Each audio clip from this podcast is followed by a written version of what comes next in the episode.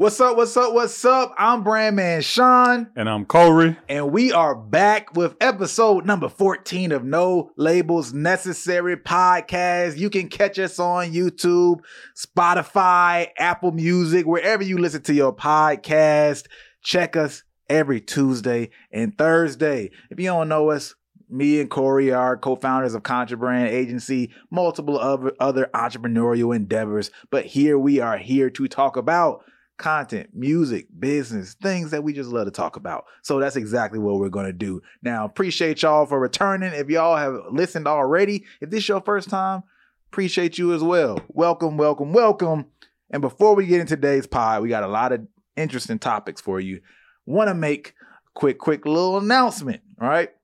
Now, we've been hit up about this on the back end before. Like, remember we talked about the music, us having a music agency, and a lot of people hit us with some inquiries, and now we're open to talk about it a little bit more. Um, an opportunity that Mhm. that we got coming in this next year, and we want to present it to y'all who are interested. So, I'll just say this: if you need a marketing team, we are willing to find the right partner or maybe partners and be their marketing team. Now, this is not for an individual artist. Individual artists, just listen. We love y'all, but just listen. We're talking about a label or a management team who wants a team to focus on their artists day in, day out, go in depth, handle their entire roster, and be there. Right now, Shakur, you want to add anything else to that? Uh, no, you hit pretty much the, the point, the, the nail in the head, right? Like, this isn't for necessarily the artist looking for individual marketing services. That's that's pretty much you know a norm at this point with the agency. But this is for that, like you said, that label head, that that management company, you know, maybe even that that distro company that has this roster of 5, 10, 15 artists that need to get shit moving, but they don't feel like they have the time to put the people in place to help them moving right. So we have the infrastructure to handle that many artists. Uh, we have the systems built in place to get things moving. And like you said, we've been asked about a lot, you know, like a lot more than we even thought it would come up. So we figured they must be looking for it, right? Like, there's got to be other labels and management companies looking for it if so many keep coming to us asking about it. So Right. that's some shit you feel like you need. Link them in the description, right? We're gonna have to do it. Don't have to do it now. Yeah, yeah. well, the, the contraband link is down there. So, right, right, right, yeah. right. Yeah, we'll we'll figure out and, and, and label it well. Make sure probably prioritize it at the top. But exactly what Corey just said, and you know, maybe you are somebody who are starting a label or something, and you're looking for a partner from ground up. Right, the right situation that might be a thing where we're actually partnered Mhm. up in a company or something. But either way it goes, if you need a full marketing team to handle a roster day in day out and really build up, we are here for you now without further ado, let's get into this episode. And as y'all know, we we start off with advice these episodes. And and last time we actually introduced a new way of handling handling it, which is rate the advice. We want to know y'all's opinions on the advice that we present. right? Now, the advice that we got here is from none other than Dave Peters. Now, if y'all know Dave Peters, he's Mike Dimes' manager. Uh, we actually got a chance to chop it out, chop it up with Dave. Uh, shout out to you at the writers camp for since the 80s last week. A lot of dope conversations happened there, but he talked about something that he does um, for artists or the approach that he takes when it comes to his artists. And that approach, here's the advice. All right, get ready for it. Is simply using the term rising artist when you get on blog pages. Let's just say what say cheese, Our generation music. our generation music, underground sound, all those pages, right? You get on Instagram and they're talking about you. Now, why is he using the term rising artist? Well, he talked about the fact that look, you got this random artist coming out of nowhere and you just try to present them like they're somebody. Why are people gonna care? Why should they care that you th- why should they care that something's happening to you or for you? or are they're going to believe it. Say that again. Or will they believe it? Or will they believe it? Yeah. Right? That's the big, I think that's the big, one of the biggest ones. And the reality is they won't. We already know they will not. And as a result, you get hate thrown at you. Just hate, hate, hate, hate, hate, right? Like just all Who that. is this it's, guy? it's everywhere. Who is this guy? They talking about you, they turned up. But you disarm them if you say rising artist. Just present a little truth, right?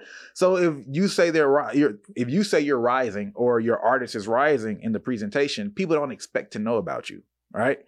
So it doesn't come off as pushy as an ad. It doesn't come off as if you're trying to present yourself as someone you're not. That's it. Like that's the simple advice. It's small, but I think that tweak, when I heard it personally, right, Mhm. I thought that that was great advice. What you what you think? yeah, I mean, I was I was conflicted on it at first. Okay. Uh, I'll say why in a sec, but I think is the bigger good advice is be cognizant of the people on the other side of the post, right? Yes. and how they're going to take it. Because what I always tell clients is we have to think about the people paying attention to these pages. This is my favorite music blog page. I see this shit every day, Yep. eight, ten times a day. Now, when this random person that shows up on my timeline that, mind you, I've never seen before, because once Mhm. again, I pay attention to this page every day, I'm immediately going to have my doubts, my concerns, maybe even some negative thoughts. You know what I'm saying? Right. Just brewing up, just itching to come out my, my fingers. You know what I'm saying? but like I said, it's discernible to where it's like, okay, well, this person is rising. Well, I don't need to have the same expectations of them that I might have of, a- of Travis Scott or something, right? Right. Or now I know I might not, I might not I'm supposed to know who this person is because they are rising, right? And they're, they're Mhm. this platform is highlighting them for X, Y, Z reason. So I do think it does a good job of disarming people there. The part of it I would kind of argue against is that I do think sometimes it can be detrimental for that exact reason, right? Because you immediately are painting yourself to this community as like, I guess the struggling artist per se, right? Or maybe as someone who Mm. doesn't already have momentum or motion, or I, I, I should be paying attention to. I don't know how to explain it, but I I, I can see the double side of it because I've had posts before where I've looked at on those pages where it says like exactly that, like rising rapper from Atlanta drops new video. And the Mm. first thing that comes in my head is like, oh, this is a probably a small to new artist because if they Right. weren't small to new, they would have never used that language, right? right. So I do think there are certain specific scenarios where it can be detrimental. Um, probably like once you start creeping out of that, I would argue like that 50 to 100k consistent like monthly listener point. Probably when you want to start like slowly leaving it behind. You know what I'm saying? But I do think up until that point, like it's 100 percent correct. Like it's a very, a very great way to Yeah. disarm people. Yeah. That's a great point because it's all all of this stuff is strategic, right? It's not Mhm. yeah one size fits all. And if you have numbers to show for it on another platform like Spotify, like you basically like you reference, then don't use that because yeah, people might say, "Who is this?" I don't know who this is, but they can always go down a rabbit hole and find out, oh, somebody's fucking with this person already, Mm. right? And figure that out. But if they're brand new, mm, and I think it also depends on what you're saying as well hmm right? Like if you're like, yo, this person's project's coming out this Friday. Why the fuck do I care? Who is this? Yeah. Right? If you say, I don't know, Lil Uzi's dropping a project this Friday, then I'm gonna care just off of the strength that it's Lil Uzi, right? Yeah. You have to establish a relationship for something that basic to be. So you need to also be in front of them for a reason that's that's worth it to the general public, right? Yeah. Yeah. and then the quality of your music or whatever that post is about but like if it has your music in it that's also going to push people one way or another Yeah. it's like up, upcoming artists hmm okay i think he's small but i listen okay this shit hard though and Yeah. all that goes out the out the window it's trash i'd say it if it's trash it does help because it's at least you say all right this is an upcoming artist I understand why. you know, bad. I understand why it's bad. I still might say it's trash and not support and be like mean, but it, it's not going to be the same level as if they lied, tried to lie to me and present who they were, Yeah. right? Like Yeah. that's, and I'm just thinking from a fan standpoint who's just watching. That's that's where it's going to come. So it helps in that way. But I think the overall is what you said. Mm. Just be cognizant of who you're speaking through through each of these pages and how you're presenting yourself, because even that you can present yourself as let's say rising or upcoming, right? But you don't have to do that for eternity, right? You might do Mhm. that three or four times on a page or a few pages, run those rounds, and then like after three months, you don't ever use that term again because now Mhm. they at least they're aware of you, Mhm. type thing. that community specifically. right? Yeah. That community Yeah. specifically. So I think, yes, of course, the advice isn't one size fits all, but I think the sentiment and the real advice. So this is the part that y'all should be rating more than anything Mhm. is what Corey said, which is just be aware who you're talking to and how that impacts them based on the words you're using. So again, rate that advice, people. You know, give it a one to ten. Let me know. Let us know. Put it in the comment section. You know what I mean? And like and comment while I'm talking about commenting. Cause you know, those comments and those likes, they give love to the video and make sure it gets seen by other people. And if it ain't seen by enough people, we ain't gonna keep doing these things, man. We ain't doing it for not for our health. All right. Now, speaking of the writers camp, as we said, it was since the 80s writers camp, really dope writers camp. Uh, if y'all don't know the roster of of since the 80s, they have a lot of artists. Obviously, Jid is Yeah, JID, Earth Gang, Yeah. Mike Dimes. Uh, I always forget how to say her name. And and just Zoma. N J Z O M A. oh yeah, yeah. Yeah. I, I've Yeah. never actually said it out loud. So Yeah, Sofago, you know what I'm saying? Probably the most notable, probably JID, Earth Gang, Sofago. yep. Yeah. Yep. So them, right? Um, it was all last week. We were up there a, a few different times and occasions, and that was one of the conversations that happened while we were there, just on the side. And there's a couple other ones that we want to touch on. A couple other ones. A lot of great conversations. A lot, a lot of great conversations. this one here is: Do you have to be crazy to be an artist? I want you to stop and think about that for a second. And then we're gonna go into detail in terms of like the the kind of crazy that was presented. But overall, it No, came down to No, it was you have to be crazy to be a superstar artist.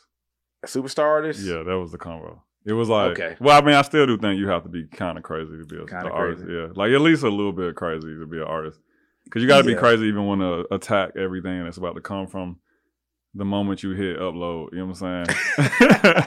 and what might come from that if that if shit I always tell artists, bro, like there are a lot of artists I think get into the game romanticizing what it's like to be a mm-hmm. popular artist because you don't know anything yet. And then you get into you like, oh, this shit a lot of work. yeah. This shit is stressful. Oh, it's a thousand people trying to talk to me at all times. You know what I'm saying? They just want to know everything I'm doing. It's like, damn, this shit sucks. And it's like, yeah, bro, you know, and then then you in it to see. So, Yeah. you know, that's how I think. Like, you got to be kind of crazy to be want to be an artist. But the point I was making about being a celebrity, wanting to be a celebrity like a superstar, you have to really be insane to Mm. be want to be a celebrity or a superstar. That's true. Yeah. That's true. One of the quotes was came down to this. You have to be crazy to think that everybody fucks with you Yeah, exactly. because of you. Yeah. That's what it came down to. Right. And then narcissism was a, a word that got used. What do you think about that? No, I agree, bro. Like, like think about the type of person, like that was saying, that just walks around and assumes like you like it, you like it, you gonna like it, and if that over everybody over there just heard it, they will also like it. You They know? don't, they don't get me if they don't like me. Yeah, exactly. It's like I don't think there are too many art forms that are like that outside of music. Like I, I don't think I've ever heard any of my like art friends, like painting visual art friends, ever like expect everyone in the gallery to like their piece necessarily. Mm, Right? I've never expected okay. my dance friends to expect everybody to want to show up to the dance recitals. Music artists, bro, all my music artist friends, no, they were expecting everybody to play that shit for to fuck with it. like, yo, this shit hard, right? This shit hard, right? Yeah, I could get with that. I could get with that, especially when you talk about the celebrity level. And I think once you talk about celebrity level, it actually goes beyond music hmm because you can be a celebrity politician, celebrity Yeah. actor, right? Because there's all those levels. Once you hit that celebrity level, there's definitely a sense of thinking completely differently. And I'm not talking about in that cool marketed think Yeah. different type shit. No, we're not talking about Apple. We're just talking about, you know, your rocker is a different rocker. Yeah, your you know what I brain mean? really wired a little different. Yeah, yeah. You, you might not be off your rocker. Your rocker just might be a different color. You know what I'm saying? yeah. So, it, and I, you know, we can always go to the extreme where there's Kanye, like that's an example, hmm right? But I don't think there's anything to gain from that conversation. I think the gain comes from the in betweens, like who doesn't present themselves in this way that's so brash and obviously shaking the table in some kind of way, but still is a narcissist, quote uh, in, in some form or fashion. Like people love Rihanna, hmm you know what I'm saying, and everything about her image is like down to earth, but I'm still that bitch at the same time, right? Mhm. Is she crazy? Well, see, I was gonna say that's what makes it them crazier is when they're right. Because there are certain groups of artists that are right, bro, and like everyone that comes across it for whatever reason loves it. Like a Rihanna, Rihanna's a great example. I've, I haven't, I won't say everyone I know is a mega Rihanna fan, but I've never met anyone that like hated Rihanna's music. You know what I'm saying, or thought it was bad or whatever. You might not have Mm. your you might not like all her music, but all of us got a favorite Rihanna song. You know what I'm saying? Like, like, all of us could think of one Rihanna song we fuck with heavy. Okay. And if you say you don't, you're lying. So, no, you know no, what I'm no, no. I, I would never. I'm, I'm not. well, not even camp. you specifically. I'm Okay, just getting yeah. ahead of the comments. Yeah, you know what yeah, I'm saying? yeah. Like, yeah, Yeah, you, you, know, there's always gonna be somebody Yeah. in the comments that says something like that. But hey, reveal yourself if you are one of these folks who don't have one Rihanna song, and I think there's the qualifier because you don't have to just like people's music and don't like Rihanna, yeah, okay, yeah, Right? fair. because that's another thing. Just brand wise, I personally haven't met anybody that like yeah, hates Rihanna. They, you know, like they find her to be likable. They might not be, you know, super stan following her, but like, oh yeah, she's cool. Especially in contrast to other celebrities hmm right? She's one of those brands. So that's what I feel like the conversation is more interesting. Somebody that you can't point to all these stereotypical things and be like, oh, they're crazy. hmm I'm like, all right, does to be Rihanna, do you have to be crazy? Jay Z, you hear people say all these things like he's a narcissist, da da da. So like you can go off the strength of like what other people say about him, if you know, if you want to just do that. But the way he carries himself, well, I know a lot of people say his business moves are, you know, they try to say narcissistic or or for himself, but generally his affect and how he presents himself in a room, I wouldn't find him. As, I wouldn't say that. Oh, you're just this narcissist. Da da da da. Maybe because of my personality, because that's one of them personalities where some people feel like, oh, you're being condescending. hmm But the way I think of myself, it's hard to find someone talking to me condescending because it's like you can't be talking to me that way. You know what I mean? Like, like so I don't. It's not like I don't know. I think, I, yeah, Jay Z. I, I don't know. I hear enough about him. Again, this is obviously not know him, but a lot of people feel that way about him. But yeah, I really don't have. Do you get that vibe though, just from hearing him talk, like his regular personality? Yes. In what way? I would love to hear it. Like, I think Jay Z's had enough business success where in his head he can't really do too much wrong. Like, I don't think he thinks he's completely immune to to bad. Ah, okay, that's So, different. yeah. That's different. you know, I don't think he thinks he's immune to bad. He has one of those, like, you know, every couple of years, but it's like, it's like, bro, if I've swung 20 times and like 13 of them have been out the park, bro, like, it's only so much you can say to me. You know what I'm saying? Like, you know, it's only, it's only, it's only so much I'm gonna listen to people telling me this ain't gonna happen. You know what I'm saying? Because Yeah. it kind of goes back to that uh conversation we had about the influences in making music, right? Well, I was saying that if you have this person that is sold chicken nuggets and hats and socks and shit to people, like what, what's gonna make them think they can't sell music, right? So I look Yeah. at Jay Z the same way, but I've sold alcohol, I've sold clothing, Yeah. I've sold music, I've sold businesses, I've sold art, I've sold land. what is there out there to make me believe that I can't do whatever the fuck I want to do? And Yeah, like, but, uh, th- but, art- but where's the line between narcissism and confidence in that? I don't think there is a line between it. I think narcissists have a lot of confidence. I don't. I But do confident people have narcissism?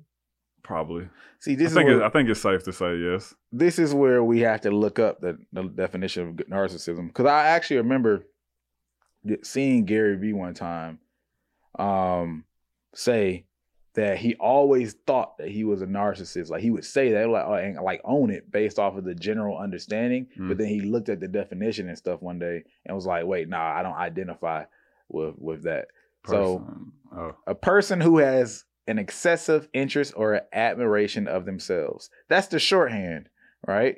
And, you know, ex- ex- excessive is is uh sh- what is it? It's subjective. but Oh, that's artist, bro.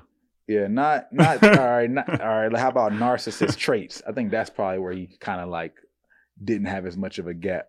I'm a uh, see. Bro, look at this. Oh yeah. Oh yeah. We in there. Oh yeah. That's the All one. right. Have an unreasonably high sense of self importance and require excessive admiration. Okay. Feel that they deserve privileges and special treatment. Mhm. Expect to be recognized as superior even without intr- with achievements. oh, well, that's Google page spitting. Uh, okay. Okay. Make now you gotta read the last one. The last one's important too. Make achievements and talents seem bigger than they are. Give me an example. That's all of them, bro. That's that's every artist, bro. That now I take it back. It's not even a successful artist anymore. The narcissist. It's all artists at this point. oh man, who knew we were going down this rabbit hole today? Let's look. Yeah, we gotta we gotta keep going with these. Let's see. Be preoccupied with fantasies about success, power, brilliance, beauty, or the perfect mate. Oh, that's interesting. A perfect mate come in.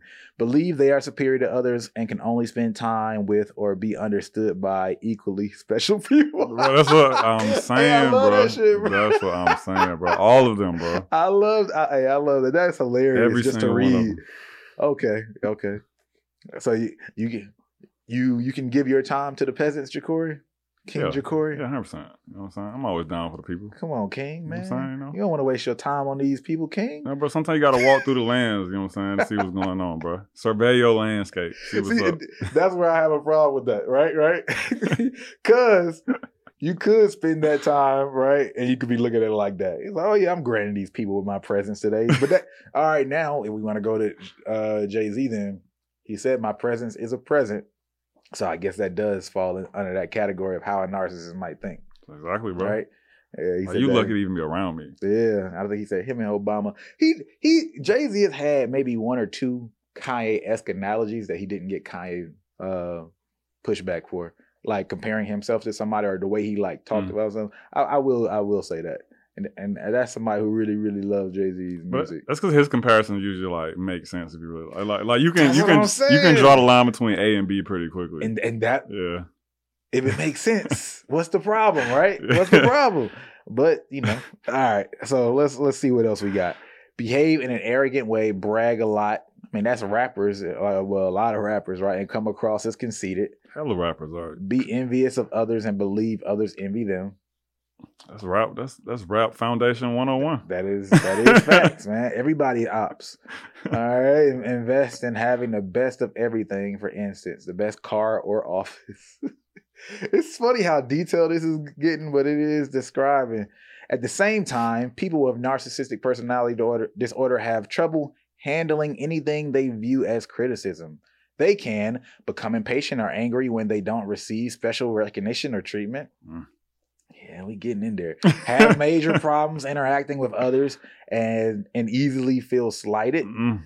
And now that's Kanye to the fullest though. He do be like just whenever someone doesn't agree, he be going straight to like offended. How dare you question my views? React with rage or contempt. See, this is what I'm talking to and try to belittle other people who make themselves appear as superior. Uh, you can't be superior to me. Have difficulty managing their emotions and behavior. Experience. See, all right, what about that? Somebody like Jay Z, right? Let's go back to that category. The way he's had to move and get to where he is, he's had to do a lot of emotional management. I mean, you ain't gotta be shooting 100. You gotta shoot 100? Yeah, you ain't gotta be shooting Alright. 100. You know he might be a B level Yeah. um, a narcissist. Not, hey, bro, a narcissist would take offense to that. I'm not the best narcissist, nigga. What you mean? Experience major problems dealing with stress and adapting to change. Huh, that's interesting. I don't even know how to unpack that one. Let's see. Withdraw from or avoid situations in which they might fail. Mm. I call that smart to a certain extent. You know what I mean? I don't know. Like after they, they say this about especially like competitive people or just and especially as you get older and they invest less in things that they can lose. Yeah. Cause just like why do it? Yeah. Why take the risk? Yeah, I don't, so, to me that's pretty logical. I mean, Yeah. nobody said no narcissist was stupid. You know what I'm saying? yeah, right? yeah, right, right, right. But I guess maybe the reason, right? They're not going to invest in a, something they might fail because of the look of it. Yeah, exactly. That's probably what it Be a chip in the armor. Yeah, Like, no yeah, chips in the armor. Which I got. With that being said, Andrew Schulz had a a very clean way of describing Kanye and what he's going through today. Now, whether you disagree or not, folks who are listening, that's besides the point. But I love the analogy. He talked about how Kanye has, you know, blown up with his um sampling, right? As a producer, taking all these sounds from different places and sampling them Mm, and then making magic, right? yeah. And he said, well, Kanye is finding that he's not as good at sampling people's thoughts as he is as sampling people's music and sounds and putting them together and presenting them. Mm, Damn. I thought that was a good ass Yeah. like metaphor analogy, Yeah. bro. Yeah. Like, hey, whether you agree or not, whatever, but nah, that shit was beautiful. He's like, he's sampling these people's thoughts and it's not being communicated and hit the same as his music. He not he not making hits. Yeah. Like that, that that's very fair. And hey, look, people who argue that though, I say this all the time that Kanye said several times, he don't read. Oh, So he that. has to be getting thoughts from somewhere. Must be people. So that is in line with that analogy, whether you like the outcome of his his sampling or not, or his, new production, he is getting his thoughts from other people. Um, but anyway, besides the point, let's read these last two. Withdraw, no, feel depressed or and moody because they fail short. They oh mom. Feel depressed and moody because they fall short of perfection Yep. Check. have secret feelings of insecurity, shame, humiliation, and fear of being exposed as a failure. Check. All of them. Right. This ain't even to be. This this this ain't even anymore about the superstar thing. This is just this is just artist to a T at this point. oh man. So now it's like you already, you know what I'm saying, you know, kind of a little little little off just for wanting to be an artist. Oh, And then now you want to be a superstar artist, bro. You want you want four year olds to walk by and recognize you, and you want like grandparents in the supermarket, like, oh, you you the guy from the right. You're like, that's what you want, bro. That's what you want your day to day life. Most Yeah. people seek peace and to Mm. not stand out, mm, but artists already inherently stick to stand out. Superstar artists stick to stand out from everybody. You know what I'm saying? Like not even just other artists, just like everything. yes, And that's a little, that's a little insanity. You know what I'm saying? That I can see that. You you you touched on something. Most people seek peace. yeah, All right. And there's an idea that the reason most people seek peace, right? And most people don't seek to stand out is because standing out brings the opposite of peace. yeah, It dangerous. causes trouble, Yeah. right? You go back to nature, you stand out, you're a lick, yeah. right? Now you are prey. There's a risk that comes with that. However, the reward is if you're able to stand out and survive that, then by golly, you the king of the jungle. You know what I'm saying? Like golly. So that's what those people are seeking, but you it, it takes a lot that, that comes with it. I think that was the that, that might have been the the zebra analogy, if I remember. hmm Um, remember I talked to you about that. Yeah. So yeah, for those of y'all who who don't know the zebra comparison or analogy, they say, you know, zebras have these stripes, all right? And then you look at zebras and you look at the Sahara and you say, well, what the hell kind of camouflage is this? Because that only makes them stand out.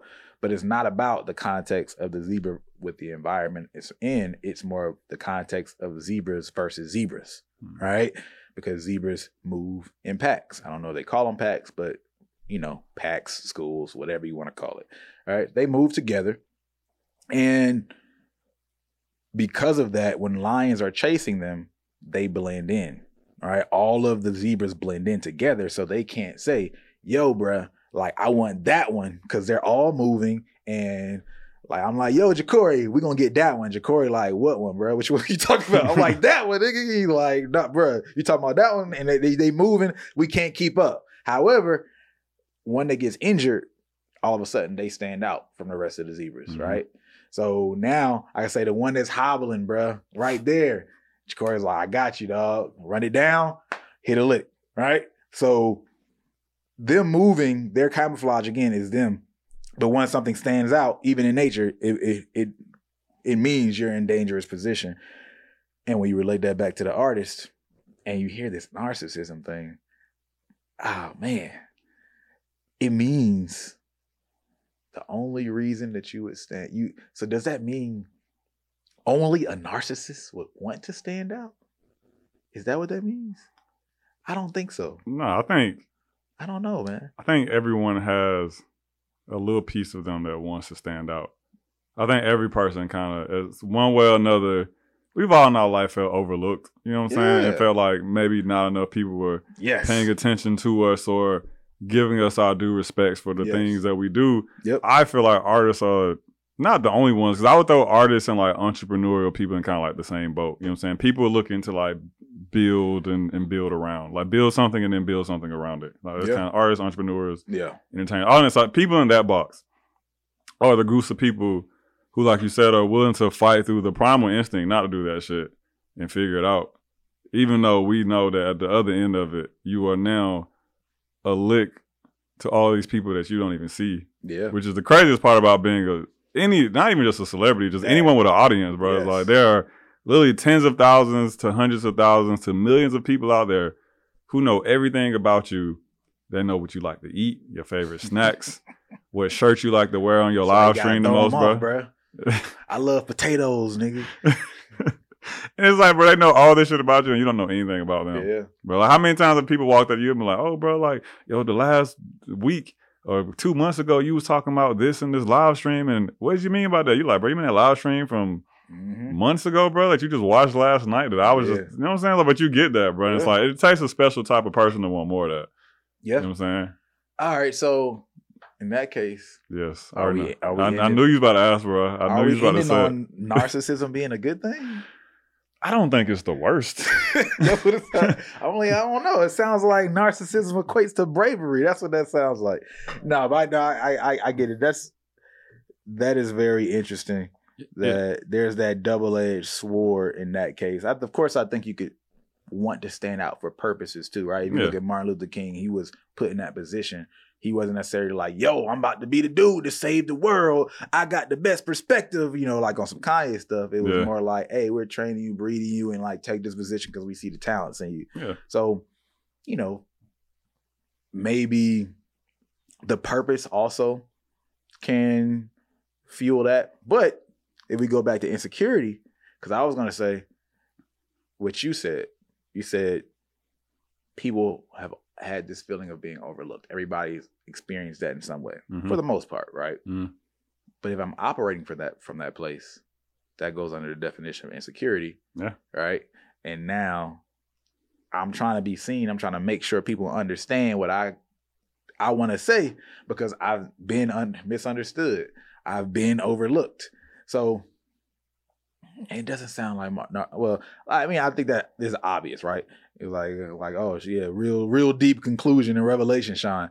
But, but I'm just like I, I I was I wanted to be willing to explore like is this could be a good could this be a good thing in some ways right what what are the redeeming qualities of narcissism ultimately of course it's it's a bad thing it's a sickness but then ultimately at- at the at the end of it all it sounds like there's a spectrum Yeah. and I'm almost with if you don't have any bit if, if this is the pure de- definition maybe we just call it something else because you know mar- narcissism has this rightly rightfully so bad stigma you, you need to have a little bit of it in you though Yeah, that's why I said like like I don't think I don't think you gotta be batting hundred. You know what I'm saying? And I don't know, man. Like my, my mom was like a child psychologist, so like it's, it's a lot of these terms and things. I'm just used to reading like her books and shit. And like that's Yeah. how she would break it down. It's like it's a spectrum. Like it's more about the intent of like the behavior. Like the behavior itself Mhm. doesn't make you good or bad. It's about like what you do with it, right? Like some narcissists just want to open. You know, the best charity foundation for whatever cause they believe in. It's not inherently bad, right? Versus there's a narcissist that maybe wants to climb to the top of the corporate ranks and he willing to burn the whole fucking building down on the way up there. You know what I'm saying? That now that person, you, you make some arguments for. it, You know what I'm saying? Make some arguments about. So it's a spectrum. That's why I, I don't think it's inherently good or bad. I don't think artists even feel like that artist might be insane for wanting to chase the thing is good or bad. I just mm-hmm. need you to know where you stand, bro. You're not you're not normal, but you're an artist, so you already knew that. You know what I'm saying? yeah that that that is Yeah. true At this point, you should know That that, is you're true. not normal. You know what I'm saying? That so is true no, no. So shit, we we we fall in the same boat, bro. You know, think about how crazy we gotta be to wake up and be like, man, I'm gonna give some advice, and somebody gonna listen to it.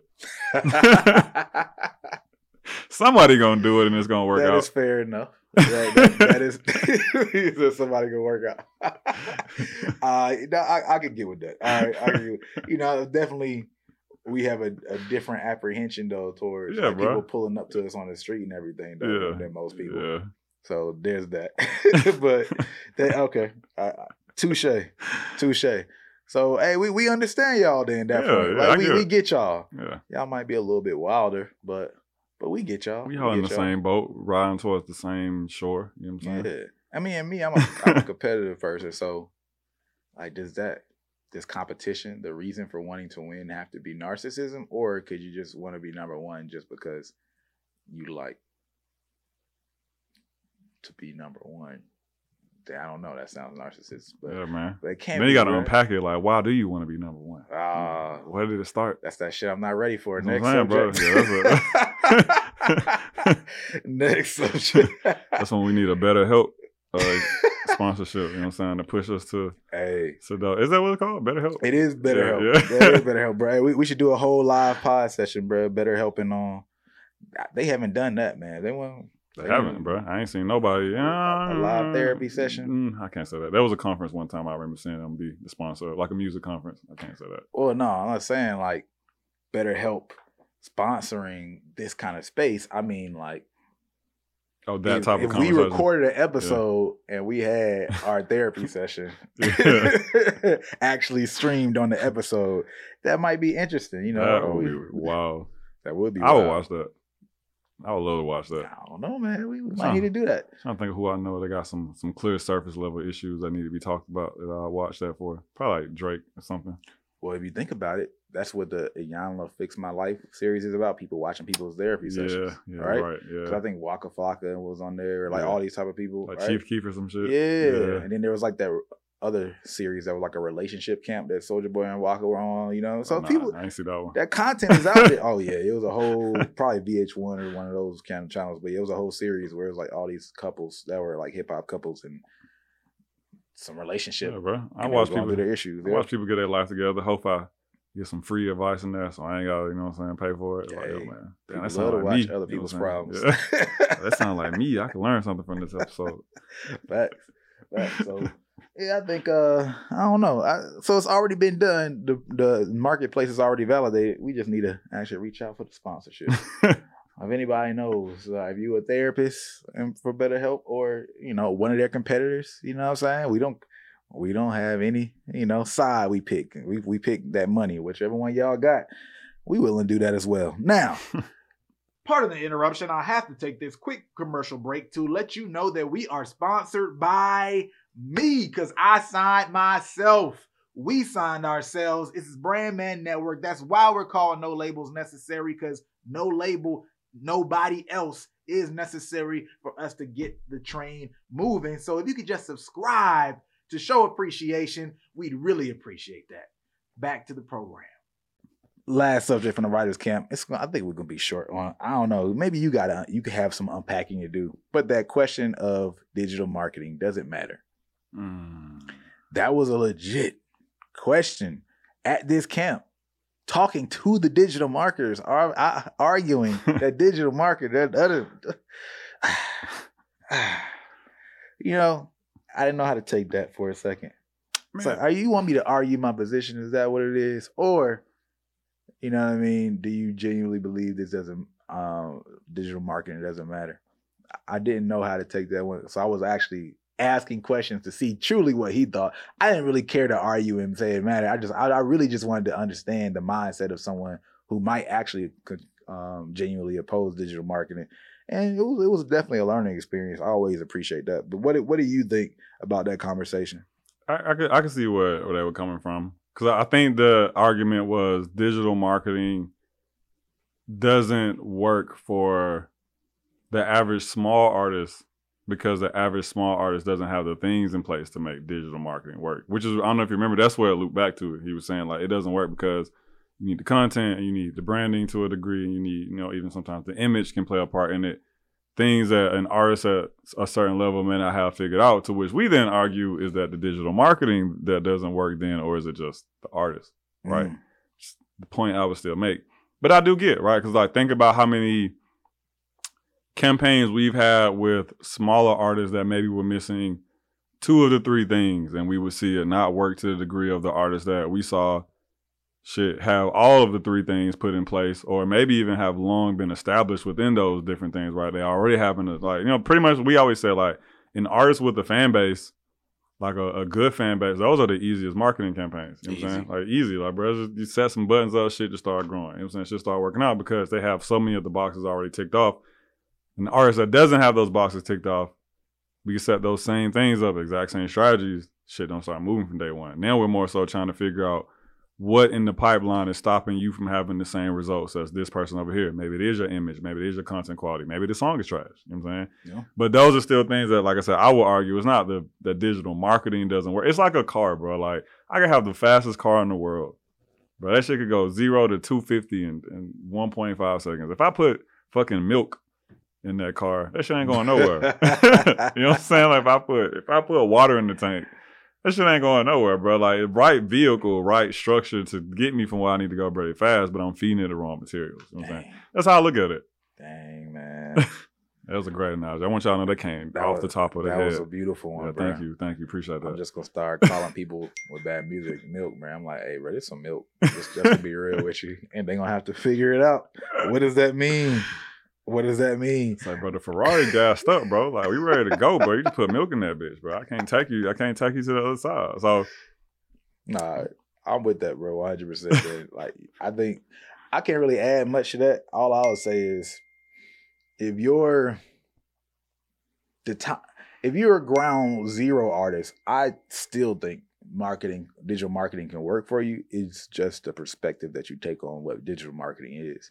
Because most people think digital marketing has to cost money, which it doesn't.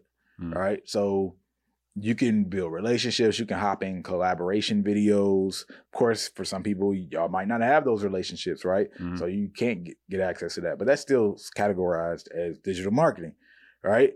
Um, creating TikToks, right, to get my initial awareness. That's digital marketing and that's free Mhm. right? So it does work. You can't say awareness doesn't work, right? To say d- digital marketing doesn't work is to say marketing doesn't work to me, Mm. all right? Because all it is is awareness at the awareness level. Then when you get to the consideration level, all it is is consideration, right?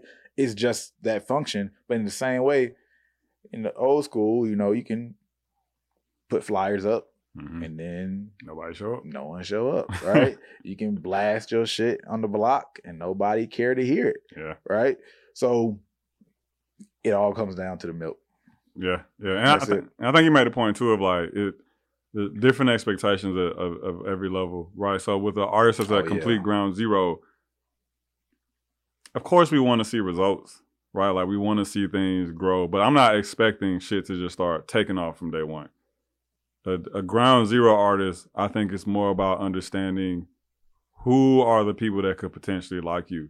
And it might take us a lot to get to that point, right? So like your thousand dollars might not go as far as this other artist's thousand dollars because their audience is figured out, right? Like we already know exactly what to dial in and what needs to be done to possibly scale Yep.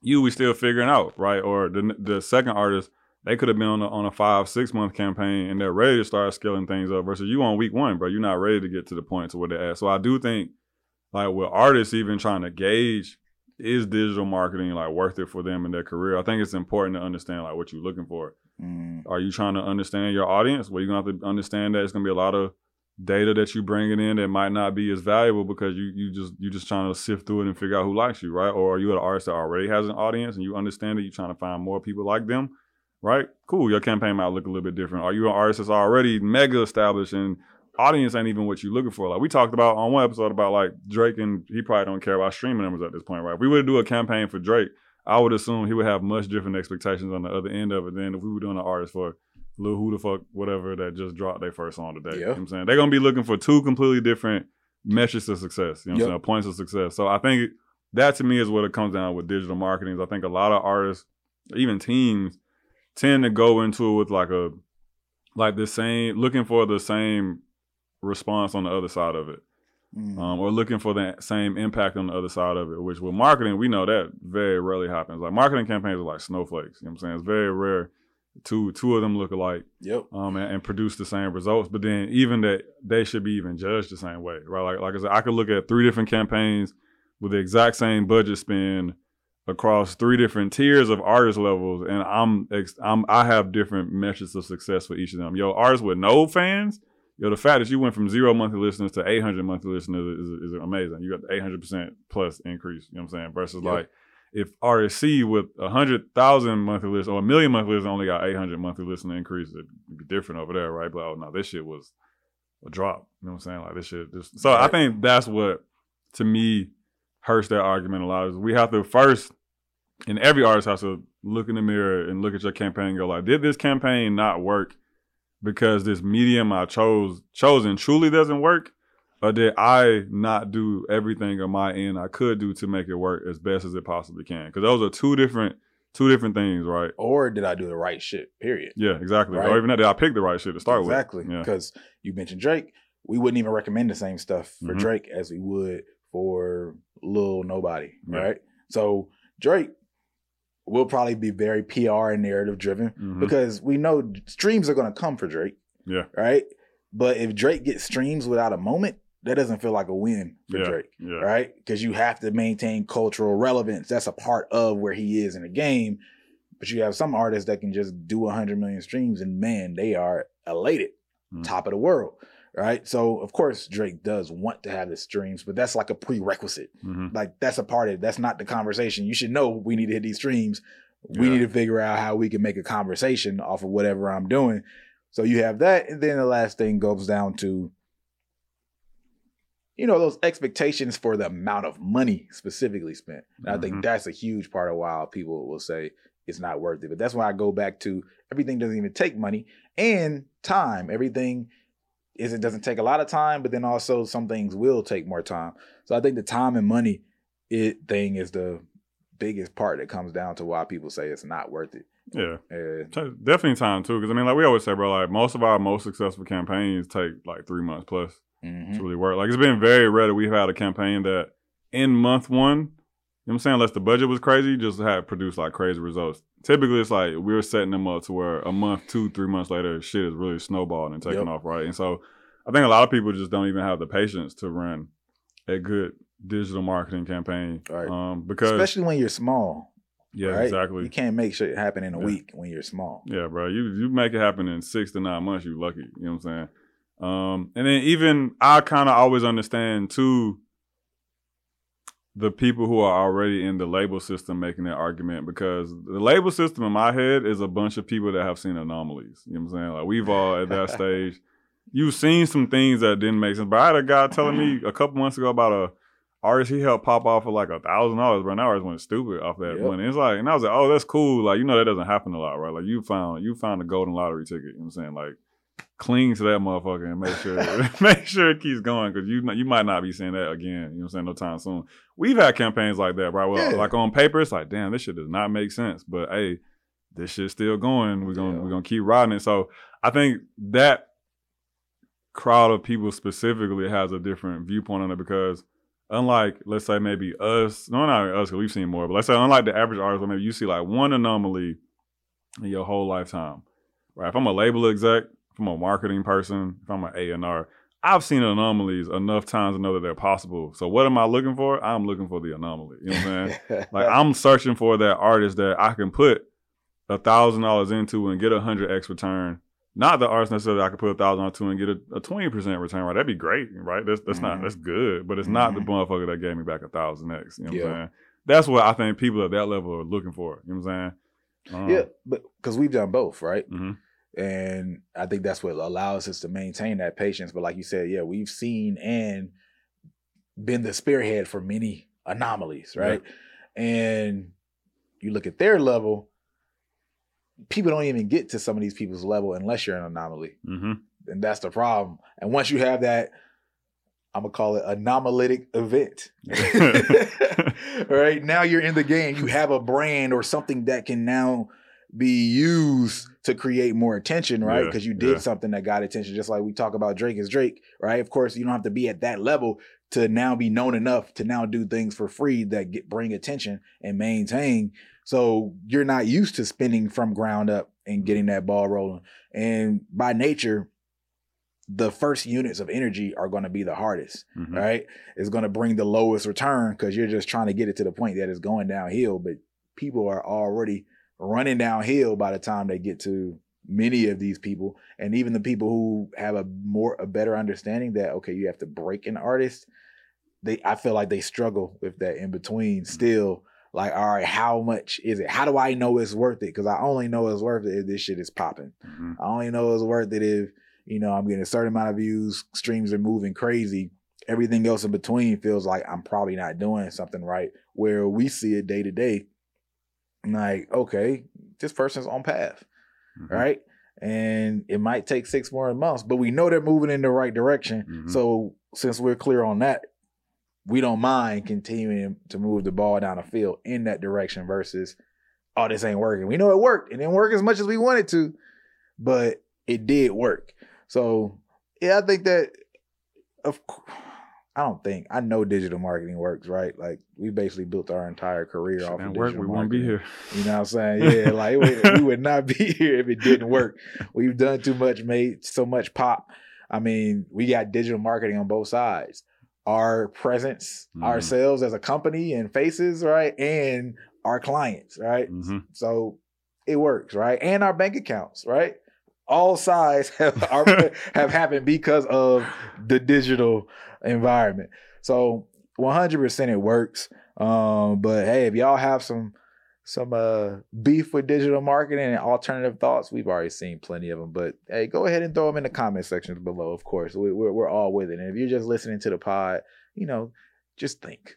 Just, just, just, just, just fight us in your mind, debate us in your mind, scream at the. I know some people just uh like because I've done it before. You you be debating somebody like, bruh, no, it's a lie, but you can't say anything to him. You're like, ah, he's so wrong. Just, just you know, channel that energy into something positive you know, and thank us for it later. Let me take a quick second to say if you're an artist trying to blow your music up, or if you're a manager, a music professional in general trying to help an artist blow their music up, I have something that's a game changer for you, and it's completely free.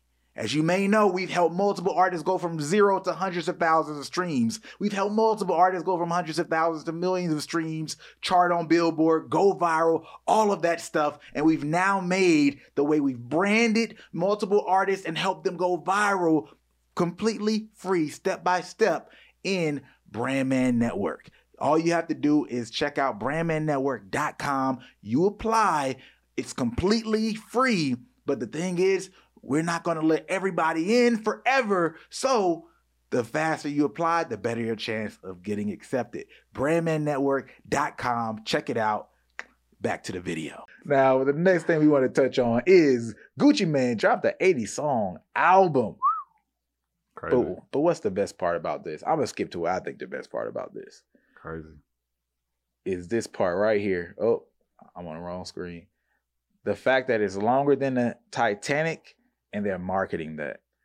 That is fucking marketing, bruh. Yeah. That's marketing. That y'all don't understand how big that detail matters. It's something that people can reference. A lot of people know culturally that it's a long ass movie hmm and it's a picture in your head.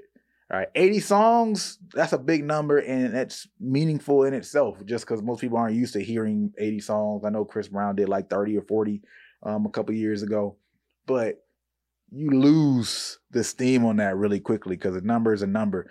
People have to feel it or relate to it emotionally. So to say it's longer than the Titanic and to make sure that's pushed out there, you better believe that shit is intentional and somebody smart is the one behind like making that that uh analogy. So shout out to whoever did that and y'all keep that same thing in mind as well. Uh a great example of this as well is Apple. They would do the same thing when they came out with the iPods. Mhm. Rest in peace. Rest in peace the- Rest in peace to the iPod.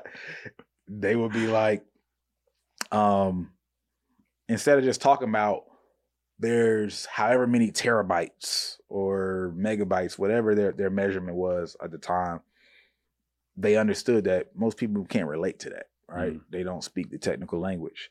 So to just say a thousand songs in your pocket, right? It clicks. I can have a thousand songs in my pocket and I'm used to CDs, right? Because we were still on the education curve at that point where people weren't used to having non-physical product to market as as a, as a whole. Mhm. So like that type of language communication, creating that picture, man, it it goes a very very very long way, longer than the Titanic is in that similar space. So always keep that type of thing in mind when you want people to actually remember something about whatever you're marketing and pushing. Those are my initial thoughts on that. What you what you got, Jacorey? I was my, my initial thoughts was like, man, that shit long as hell. I ain't gonna, I ain't gonna lie to you. I wasn't Yeah. even thinking about the imagery aspect because now that makes me wish that he had a longer campaign around that. Maybe like here are I can see a IGPR campaign being here are all the things that this album is longer than. You know what I'm saying? The the I don't know mm. the space landing, Bruh, you right? the. Titanic. You know what I'm saying? Shit Yeah. like that, bro. Like really lean into the narrative Exactly. because I mean, one, I think if you're a Gucci fan, this isn't this isn't abnormal of him. He just hasn't done this in a while. But this is like 20 or 2000. How long has Gucci been around? Since like 07, 06 or some shit like that.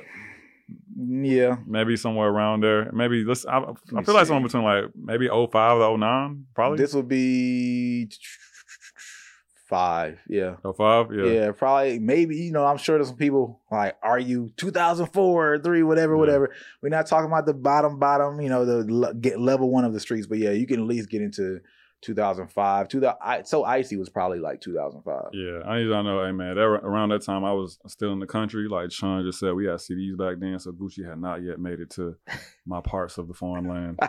Um, until- 2005 i just looked it up so icy came out in 2005 Yeah, so Yep. so this is old school him, right? hmm He's he's very well known for dropping a lot of music. So going back to that, hey, let me take an old business model and bring it to updated times. Mm. I don't personally like that because I think there's a reason that those many uh, those type of projects died out. I think there was us as consumers very very clearly saying like, bro, I'm not trying to listen to 80 songs in a row. You know, like now I'll be real with you, bro. Like sometimes I be struggling with like an hour 15 album, bro. I was like, damn man, we on minute 42, but this shit got six more songs to go. Like that's crazy. Like I like I like the other stuff I heard. So I don't know. I think it's an interesting callback to his roots, but a little unnecessary, you know what I'm saying? Unless there's some like underlying game to it that we're not thinking about. I mean, the headline itself, right? The well, the amount of songs itself, and that being a thing, might get this talked about more than if it was just a regular project from him. No, I agree with that. Yeah, Right. like when you made the Titanic point, that's when it clicked for me. Like, oh, you're right. The narrative is is more of the pusher than probably the actual music is. Yeah, because it, it is exciting in its own because nobody's doing it. Nobody, Yeah. like I said, other than Chris Brown with 40 songs, bro. It's like, Yeah. okay, they probably like, if we want the, that to be the narrative, we have to top the last person to make that narrative. Mhm. Chris Brown, Yeah, 40 songs. Still makes me feel like they could have got away with 50. You know what I'm saying? They didn't have to 80 it. But I get it. Let's double it, go big or go home. You know what I'm saying? Like, he did 40. We're going to, that yeah. much to be longer Yeah. than the Titanic, man. I don't, know. I, I don't know if they that was a you know a prior narrative. Hey, let's throw on a couple more, Yeah. or it was something that was clicked afterwards. But like you said, it can definitely be a campaign where you do more objects, and it could be become a meme. Mhm. right? Like, I don't know, sitting here listening to Gucci project, uh, project, and then I don't know, two days pass, right? Or Mhm. you compare it to, or like you make you roasting or something like Gucci project longer than. I don't, I don't even want to throw in immediate things that came to my mind, actually, but but like yeah, you could you could have a billion different things that you go through with a campaign like that, and just make that its meme. Because I don't, I don't think people are gonna listen to eighty for real. To your point, that's not something people want today. But I think it's not that people never wanted it, right? I think before it actually fulfilled a need or a space that couldn't be done in the same way because this streaming platforms didn't exist. The internet didn't exist and it wasn't as accessible. Like I iPads, iPods, right? Going back to that conversation, they were just hitting the market. iPod probably hitting like 2001, 2002. Mhm. It was still like, yo, you got an iPod, bro. I'm about to steal that shit from you because this shit's worth money. Yeah. Like it was still in that ty- type of time. So a lot of people didn't have access to a lot of music, which means if I flooded at that time, you can become my whole life. yeah. You know what I'm saying? Yeah. Now I got all these options. So not only are you competing with like other people in general, I'm going to critique your music at probably a higher level too. hmm You know what I'm saying? Before I, I'm just gonna take whatever I want. You know, the, they say a lot of the Master P's music wasn't all that good in some ways. Da da da da. He got his hits, but he was able to flood the streets, flood people's lifestyle. So now I'm only looking forward to what he's putting out Yeah. and yeah. building the an- an- anticipation. He was able to mon- monopolize people's attention in their world. So I could definitely see the benefit of it back then. Today, I think that one change, the digital landscape, DSPs, and us having so much accessibility to content in general, us having those options takes away the willingness and attention span to even give to that type of project for sure. Yeah, exactly. Like I could I can understand the benefit of it from an algorithmic standpoint. There's there's there's uh, 80 different chances for something to hit. That's all saying? another thing. Yeah, the Yeah, algorithm. So something Yeah. could pick it up, move it off. You know, this one shoot over there, this one shoot over here. We all shoot up in 80 different directions and all comes back. right. That I get. That I get. But it, to me, it ignores the core fan experience with it. And it's just like now you're harassing me for the sake of gaming the algorithm. You know what I'm saying? Like, don't. Mhm. Well, not me because I'm not the craziest Gucci fan, but like me, me as a me hypothetical fan, bro. It's like don't abuse me to to to get your industry narrative out there, bro. Don't, Yeah. don't do that to me. Because that is not the same thing, to be clear, right? Gaming the algorithm, like getting algorithmic favor and actually getting streams, is not the same as having fans hmm and making a moment out of it. That's, I mean, that's just a real thing, and I feel like that's lost on artists sometimes because they're so focused on thinking about the algorithm. Obviously, the artists who are trying to come up, like I'm trying to get these streams, da da Mhm. da. You can have plenty of those streams, and they could be real streams and not relate to fans or not add to the fan experience at all. Mhm. Right? Yeah. That's just an outcome. Yeah, or there might be things that you do to favor it that your core doesn't like, Right. you know? And then so then it becomes the battle of who's the most important in the moment. Is it more important that I activate my core fans and, you know, XYZ there? Or is it more important that I do these things that get these other entities fucking with me, move me in a certain position, right? Like that's always gonna be the the battle I think you have. Yep. You have to find as a as an artist is when you go left, when you go right. This to me is a moment where he went he went a little left. You know what I'm saying? You know, He went a little yeah, left. and it's hard to see. I mean, I don't know Gucci's business, but it's I wonder what the benefit would be other than him, him just doing his old school stuff. But if it was like from an industry standpoint, what benefit is it for him? Um, Shit, he might be trying to get ahead of this leak situation. this Uh, leak Yeah, situation. they've been hitting motherfuckers with the leaks oh, left and right. Hey, He's like, yeah. I'm not gonna give y'all the chance Yeah. to put out 80 songs. I'm gonna put out 80 songs. Hey, okay, okay. I, I was thinking you were about to say somebody Gucci had like a threat that somebody was gonna leak his shit, but no, yeah, you talking about the general leak? Yeah. Yeah, yeah. Or I mean, they got Nudy, they got Lotto. Apparently, they're attacking Atlanta, bro. They're coming for Atlanta. I didn't know they got Nudy. Yeah, bro. Nudy got hit like last week, like 160 Oh. songs or something crazy. Dang, Exactly. dang. So okay, well, let's consider this though too. That's tough. That's real tough. The artist and the fan relationship is a relationship all about curation when you think about it. hmm right? I like you because I like the music you make, but you've selected the music that you allowed me to hear, right? Mhm. Selected or the production, right? That's all selection. The way you dress, the way you talk, all these things are things you have selected and you are an individual tastemaker, right? So me as a fan, I appreciate that. And then once you do this, I feel like you're violating because you're no longer taste making, you just throwing shit out there. Mhm. It's almost like how we talk about advertising some bad music on my playlist Mhm. because I'm just taking money from it. That's that similar space that you're feeling is being violated in that agreement. It's like, yo, man, you you are taking advantage of the love that I've committed to you. You knew I was gonna invest, and now you're putting me through the ringer.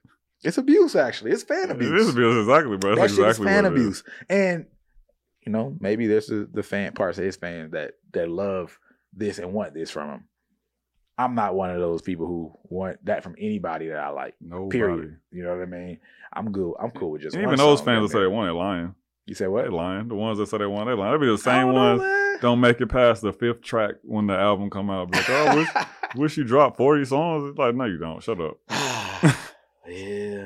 These fans don't know what they want, bro. No, oh, that's a fact. That's a fact. You just got to give it to them, see how they act.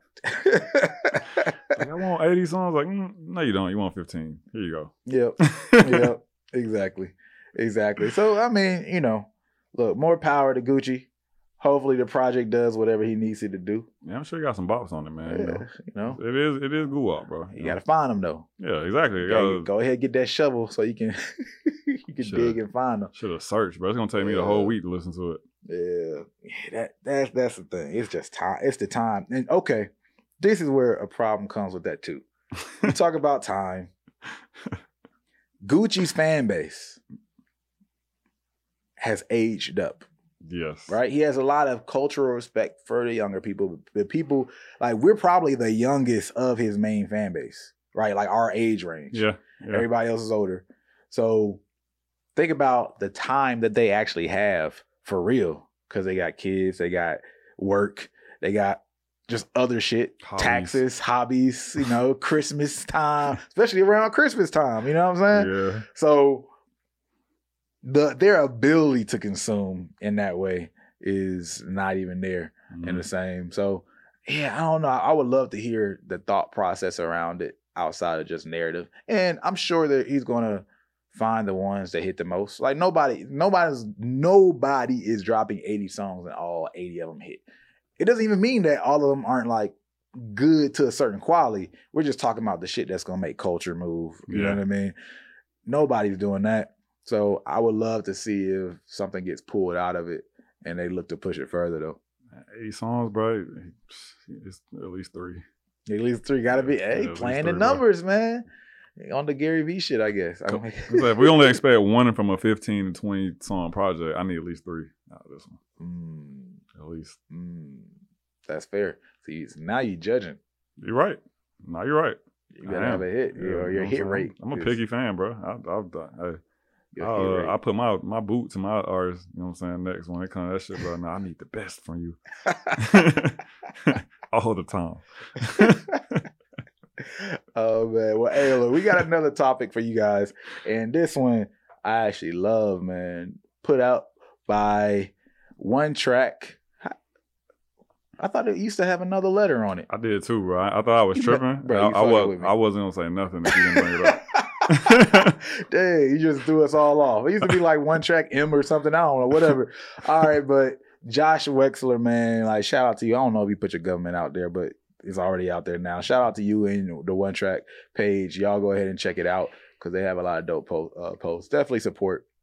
But this is the advice that he actually gave. I should have put this in the advice column. So rate this as advice as well. we want to know what y'all think. Why every artist should market their marketing. We're gonna read what he said.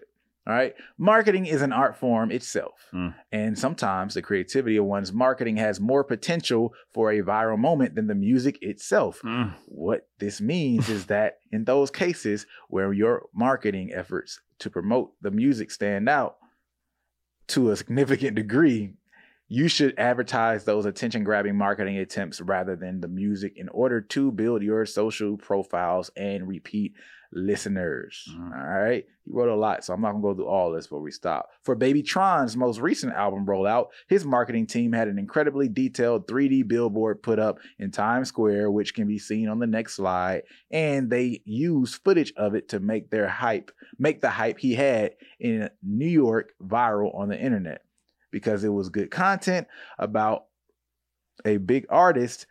Okay. Because it was good content about a big artist, I imagine that they received free marketing from this as well because posting it could likely lead to growth for any platform.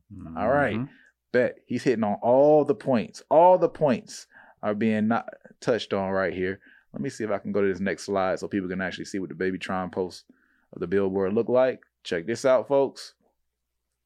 Mm, Oh yeah, that shit was hard. I remember seeing that. yeah, beautiful. You know, listeners, y'all come to the episode so y'all can see. You know, but yo, marketing to marketing is the thing. It's it, it's the truth. It's what we talk about all the time. We never speci- explicitly say it in that way, but that's what we're telling people to do all the time. Even when we just talked about literally the Gucci project, we Mhm. just said the narrative can go bigger Then the than the project, the Yeah. songs itself, right? Marketing your marketing, as he said, is an art form itself. I am gonna go ahead and say like this is top tier advice. I'm gonna give it 10 out of 10.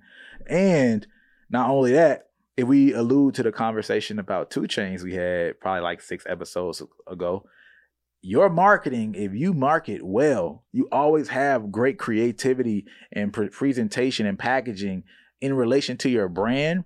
That now becomes something that not only fans appreciate and experience, but other brands appreciate experience Mhm.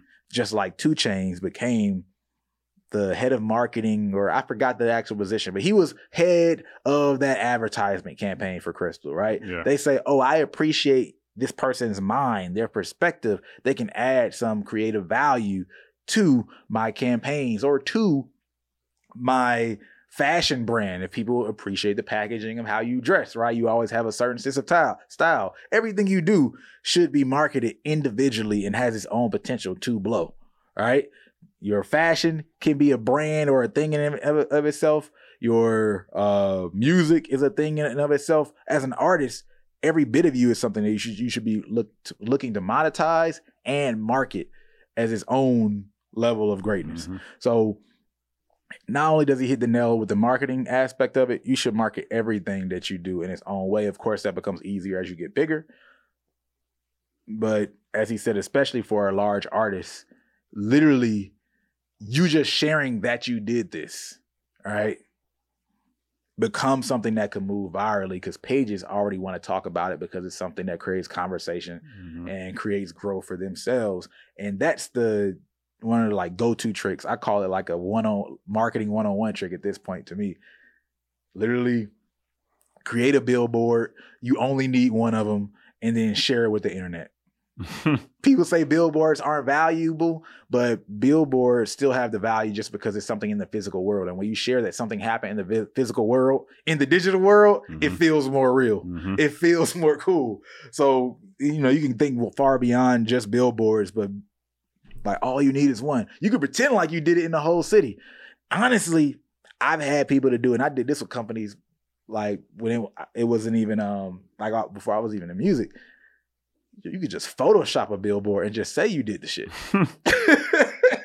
Cause nobody knows, man. You know what I mean? Nobody knows where it is. If anything that creates commentary, well, where is it? Hey, that's engagement on this post. Let them views go up.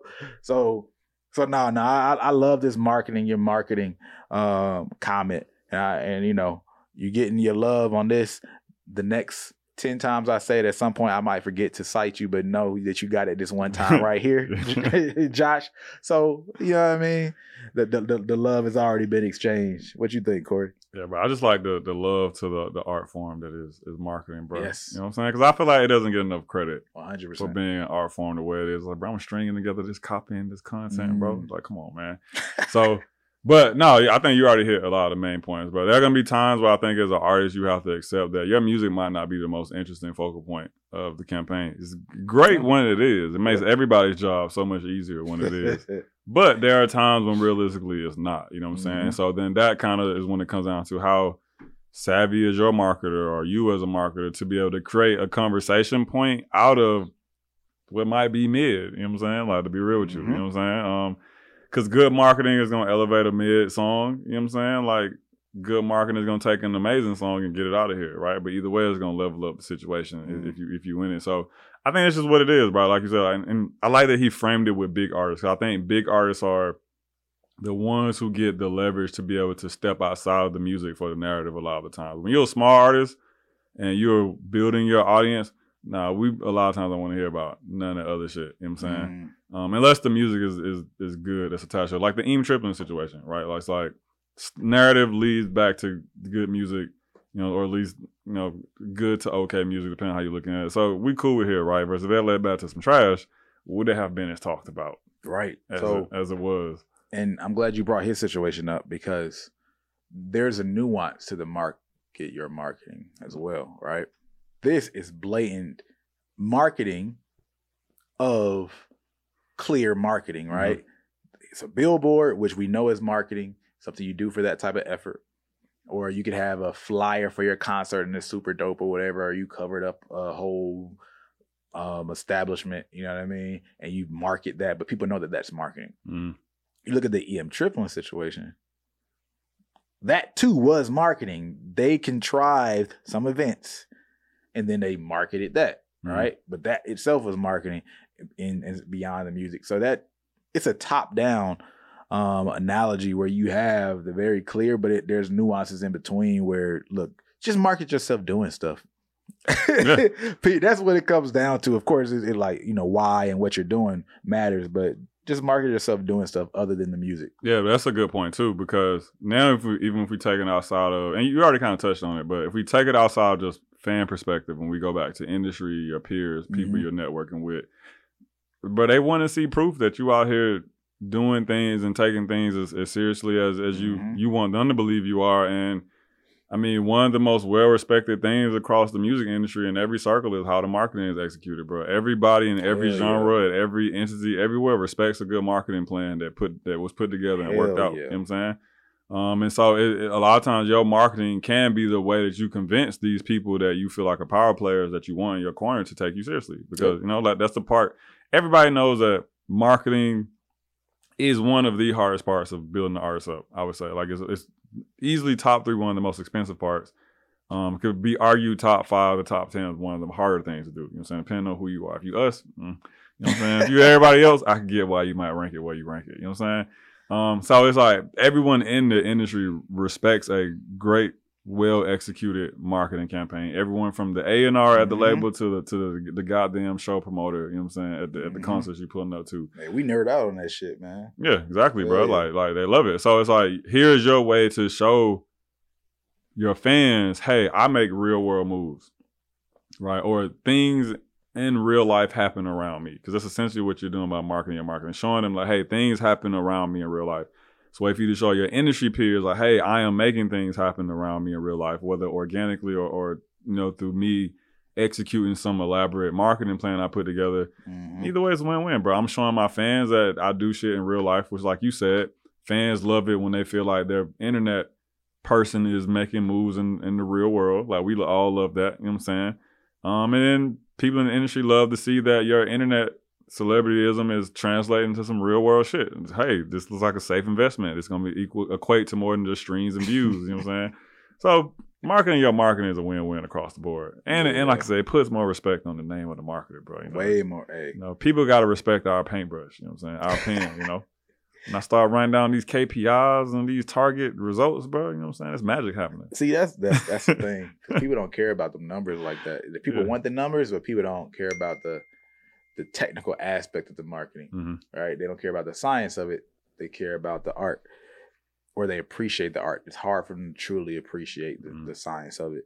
But of course, that's what I've always loved about marketing that it is art and science. And the best ones can be creative, be artful, but it impacts the science, right? Moves the Mhm. numbers. It's not just, oh, you're doing some cool creative looking shit, but it doesn't impact anything, Yeah, right? yeah. And that's where people get lost. You, they're either over there or they're super numbers focused and you're moving a needle, but you can't get those exponential results from just doing the technical shit either.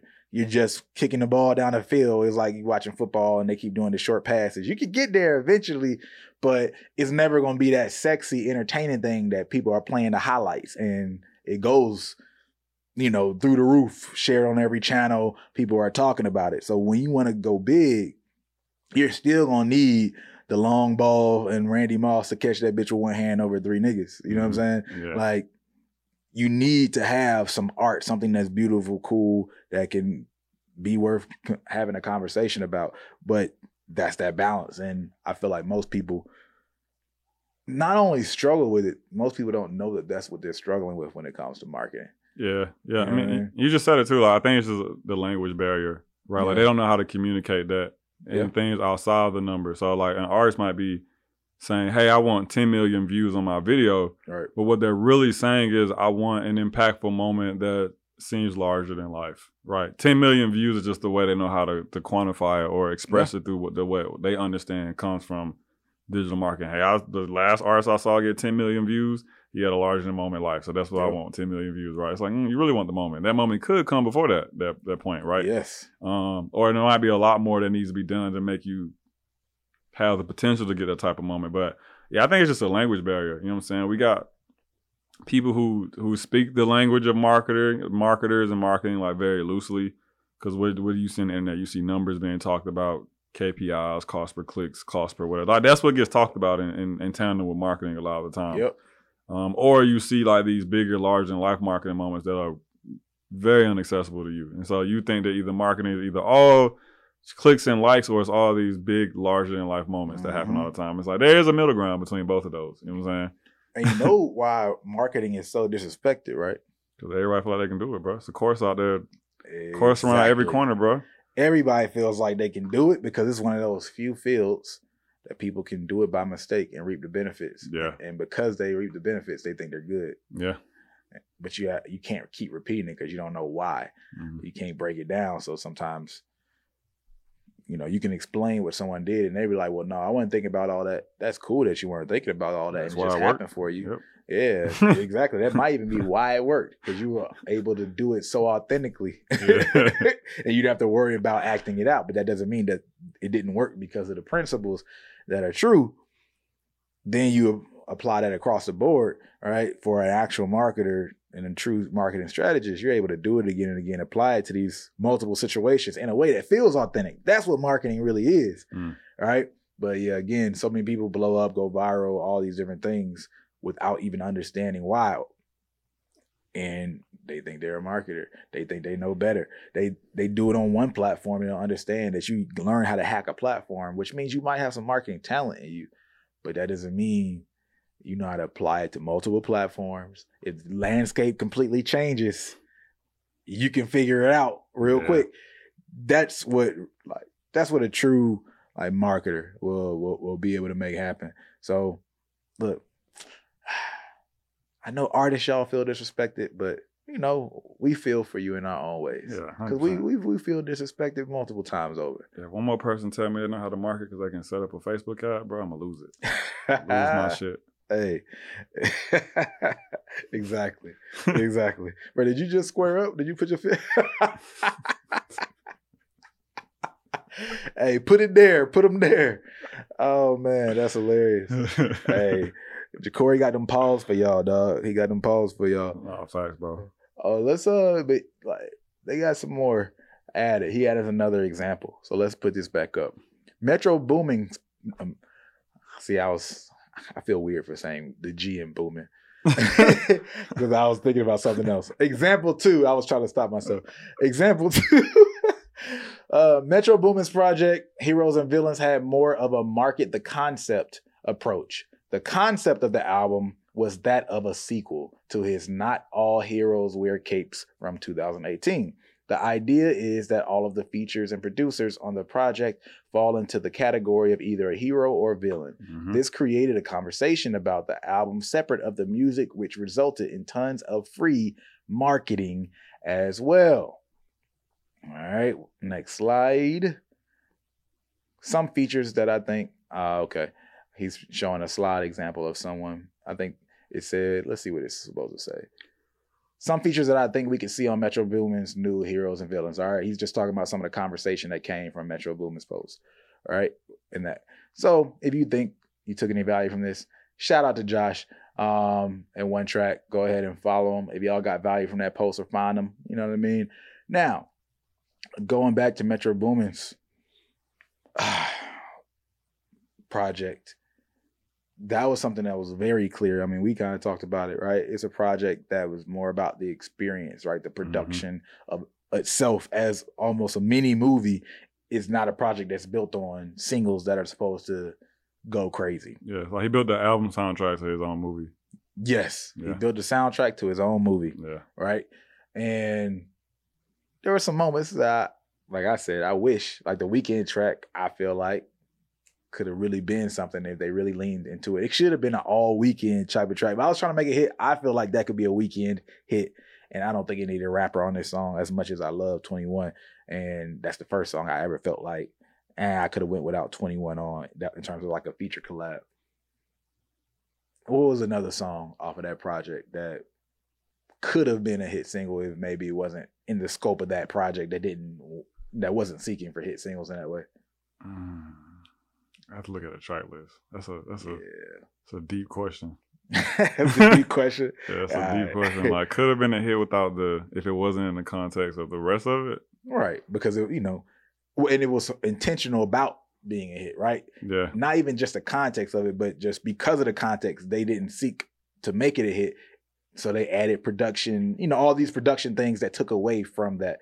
It's a different approach. Like, oh no, we're building this for a soundtrack. We're we're gonna add a second feature, a separate feature here, or we're going to change the production up here to mimic a change of scenery or mood versus we're just trying to produce an earworm worm and see this thing playing on the radio so people are bumping it in the clubs or their, or their cars. It wasn't about that. That's all I'm uh, saying. Yeah, let, me, let me whip out my old Spotify real quick.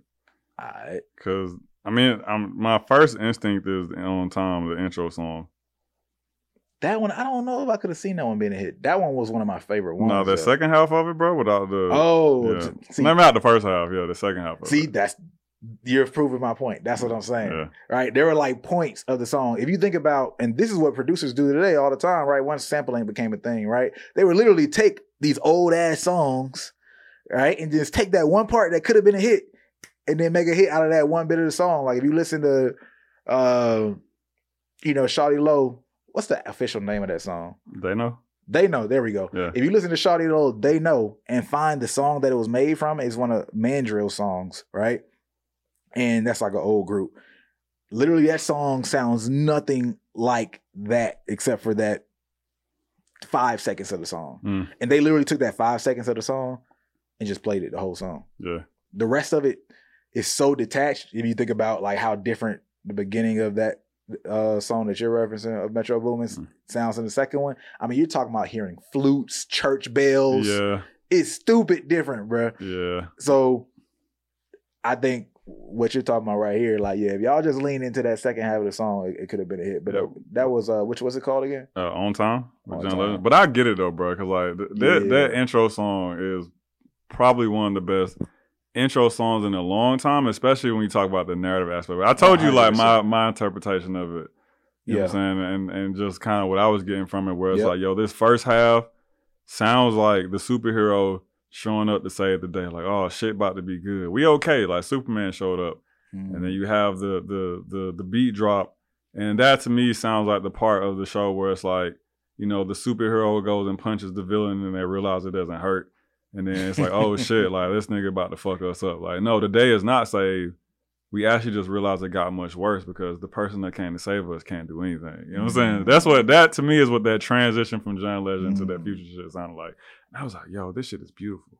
This shit is crazy, bro. Like he just walked me there. So I get it. I get why they had to do it that way.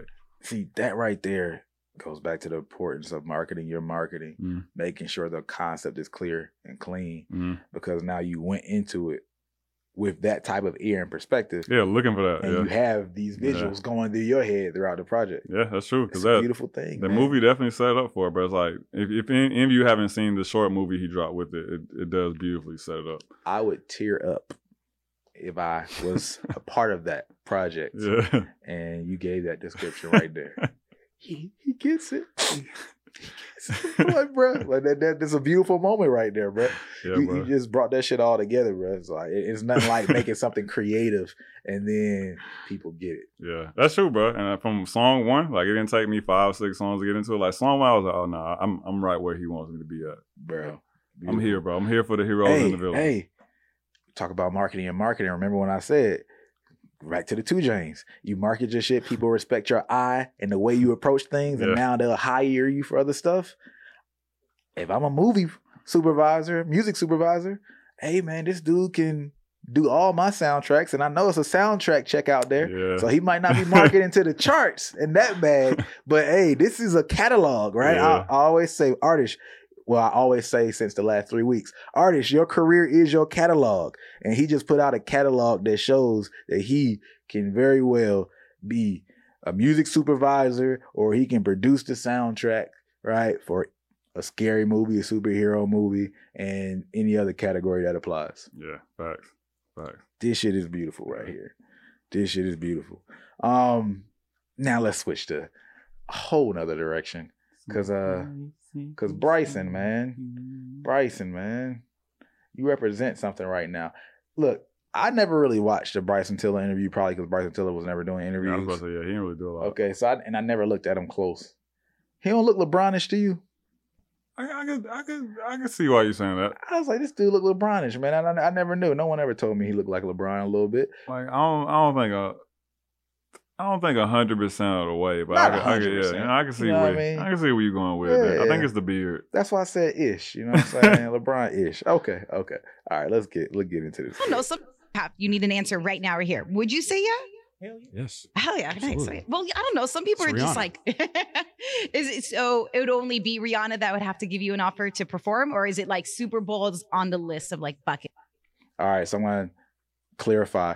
She's asking him, right, about the Super Bowl. Is he hype about performance for the Super Bowl, or is he doing it because Rihanna acts? Actually, it's not confirmed that he's doing it, but they were just talking about the possibility because Rihanna's actually about to do the Super Bowl. Mhm. So let me clarify that because I, I probably started at a weird place. Get list items. For me, no, I don't. I don't necessarily care about um, performing like Mhm. that. Like especially not the Super Bowl. I mean, that'd be cool. I mean, who knows? One day, maybe. Yeah, I'm trying to get on the I man singer. enough. You know anybody? Huh? That's all I wanted to play. That right there. That right there. And this is why these old folks be getting upset with these young folks. Like, I don't really care about performing. All right. He don't care about performing. And then he said, especially the Super Bowl, which is, which is funny. And I'm not even coming from like a, I'm an old head being upset with it, but I could just see it. He like, dang, you know, and because he said it like without any energy as I'm saying something polarizing, or I'm not, I'm not even saying like I hate like oh the old school how they I don't want to do all that. It's just like a, a it was pure in spirit. Like Yeah. no, I don't really mm, care. Yeah, I don't with that. They're like, what do you mean you don't care about performing? It's it's a and I just think it's such an interesting space that we're in musically that there are so many artists that share this sentiment. And there are so many artists, we go back to the narcissism conversation, that actually don't want to be seen, but they do want to get the music and they actually want to try to figure out how do I get both my an- an- anonymity, anonymity, dang, I hate that word, and my success in music, right? Like, how do I remain anonymous while I get that success? And they genuinely want that. So I think it's it's a definitely a new type of artist that's able to find success. Um, but on the other side, I kind of hate the fact that there are so many artists that don't appreciate performing and still perform, right? Because that's the other part. Like, I also don't want to see you on stage. You know what I mean? Hmm. If you don't even care to perform. The man probably ain't no choice. Yeah, maybe in some situations. I mean, because that's how you get a bag, right? Yeah, a certain level of bag. So, I mean, it's not the only way you get a bag. But Sometimes you be owing bags. You said you what? Sometimes you be owing bags. So yeah, yeah. Uh, many do. many definitely owe some bags. But it's just like, yo, if you got that out there that you don't like performing, me, as someone who really does truly appreciate a good performance, it's like, man, all right, well, I'm not gonna go to your show. It's already bad enough if, if you're just not good at it. It's like, oh yeah, you don't even care to do it. Now, again, like this is nothing to uh, against Bryson. I think he's very actually very congruent in his whole image and how he's presented himself the whole time through. Yeah. So it's not like he out there like just acting or like trying to do a whole bunch of shows and running it up in that Yeah. way either, Yeah. right? But man, it's interesting that this even exists these days, and you got a lot of artists who either not only do they not care to do it, let alone like the hey, I don't care about the Super Bowl, this thing that's big to you, right? Eh, it's not big to me, right? That's just a natural of the changing of tides. But many of them are scared to perform, right? Or, you know, the anxiety. They don't like the experience that comes along with it. And I think that's that other conversation where some of them might just say, I don't like, and I and I think "Well, I don't care about, but it's more from a standpoint of, you know, mental health type things Mm. that come along with it that they can't really get with. Yeah, hundred percent. Like it's a it's, it's a little bit of fear in there, but I do get it. You know, we gotta think about they're also paying attention to the internet landscape. I see my influencer homies making hundred k this month. All, they- all he did was live stream a couple of times. You know what Yeah. I'm saying, and, and put some t-shirts out, right? Like, oh, I see, you know, my other creative endeavor homie just putting out some shirts, and he's only doing shit. He, he ain't got to jump around on stage for forty minutes. You know what I'm saying? To, to, to oh. make Oh. this money. So I get it, bro. Jump Let's- around on stage. You said that like like I'm your performance monkey type thing, like on some minstrel shows type of stuff, man. Dang. I mean, basically, man. So Yeah. depending on how you look at it, you know, for the ones that love to do it, they probably don't see it that way. For the ones that don't like to do it, they 100 percent see it that way. You know, like, oh, you're just making me jump around on stage. but these people don't even really like it like that. So I get it. I think the the the music landscape is opened up enough to where those artists can even comfortably think that. You know what I'm saying? Like, because like you said, bro, 10, 20 years ago, this wouldn't even been a conversation. Get on stage, bro. Quit playing with me. Yep. Today, he's like, you know what? Yeah. Let's talk about it seriously. There may be a pathway to you being a successful artist without having to do that. But then, to me, that also requires a certain level of honesty from the artist about like how big do they really want to be. Because there's no way you becoming a super superstar artist without a good performance cadence. No way, hundred percent not. You know what I'm saying? Um, but you can can be arguably a successful artist without ever touching the stage. You know what I'm saying? Um, Mhm. and like it's That's very true. possible to to to be in a good space and not have to do some of the traditional things that you would have to do to excel yourself to like that level of an artist. So like if, I get it. If you're an artist that doesn't want to be in this upper tier and you don't like performing, should I be trying to figure out how to make money without performing? You know what I'm saying? Yeah. Boy, I ain't gotta leave the house and 20K hit the account this month. But that would be beautiful. and there's too many ways to do it. So many ways to do it, like bro. you said, man, it, it's a very, very possible thing. I mean, Yeah. and and so many are doing it. I mean, that's just the same as us in many cases. Like, yo, man, like go into work. What you mean? Yeah, exactly, bro. Leave my house. It's like, man, I'm I'm making all this money from the crib, and you want me to leave the crib and make less, or maybe just the same amount, or maybe just a little more. Yeah. I don't know. I lost that. I lost that in peace of mind in my travel to get there. Exactly, bro. I lost that drive a minute ago, but leave the house. Yeah. So uh, no, I, I- I definitely get that. I mean, I, I think a lot of if we if we relate to form, performing in its own way to showing up for work because that is they're showing up for Yeah. work, Yeah. right? Going into the office. Eh, you know, I think that's a pretty relatable Mm-hmm. analogy. So, like, I, yeah, I say this for the for the snippet sake of it. Gotta be aware.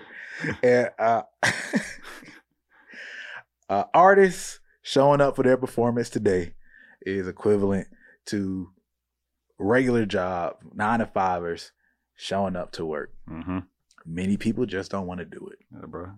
and you can get away with actually not doing it in the way the internet is set up today.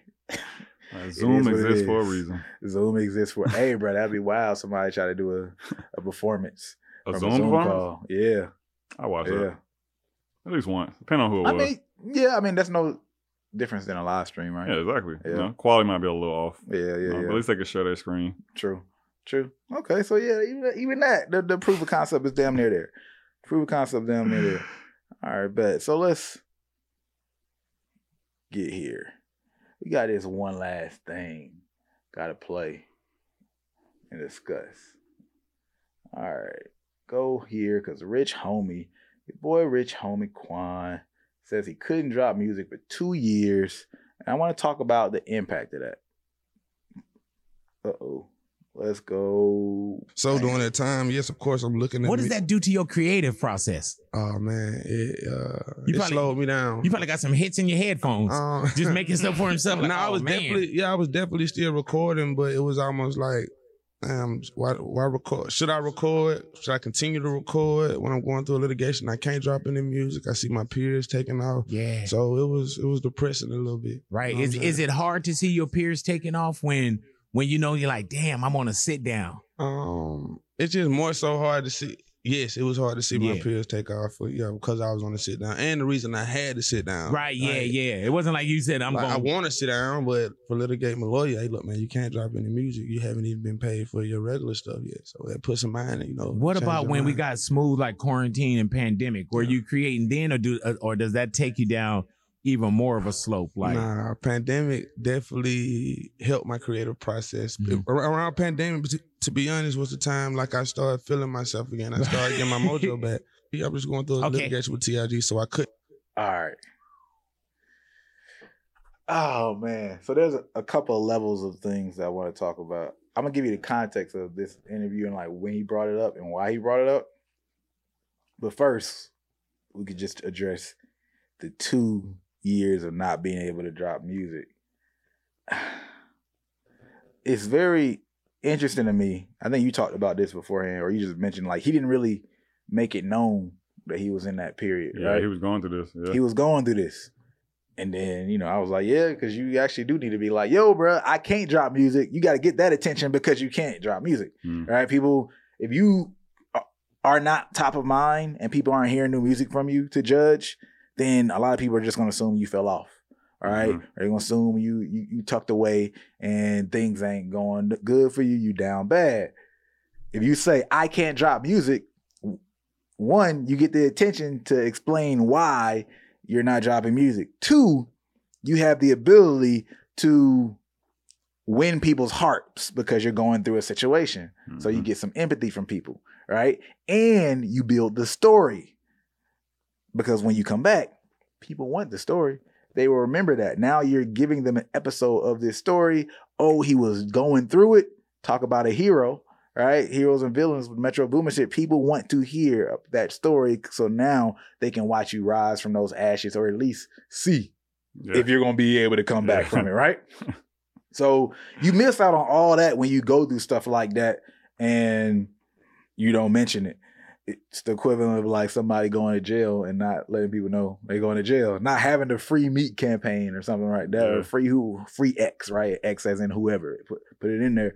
So, like, cause you, cause obviously you can't win on everything else. So at least lean into the narrative, but it might be an Atlanta thing at that time because if you really look at the the the climate, he didn't mention it, and you know the Migos went through that too, Mhm. right? Them not being able to drop music, and I honestly, you know, I wasn't necessarily as much in the music industry at the time as well, so maybe I would have known if I was like doing what I do today, but.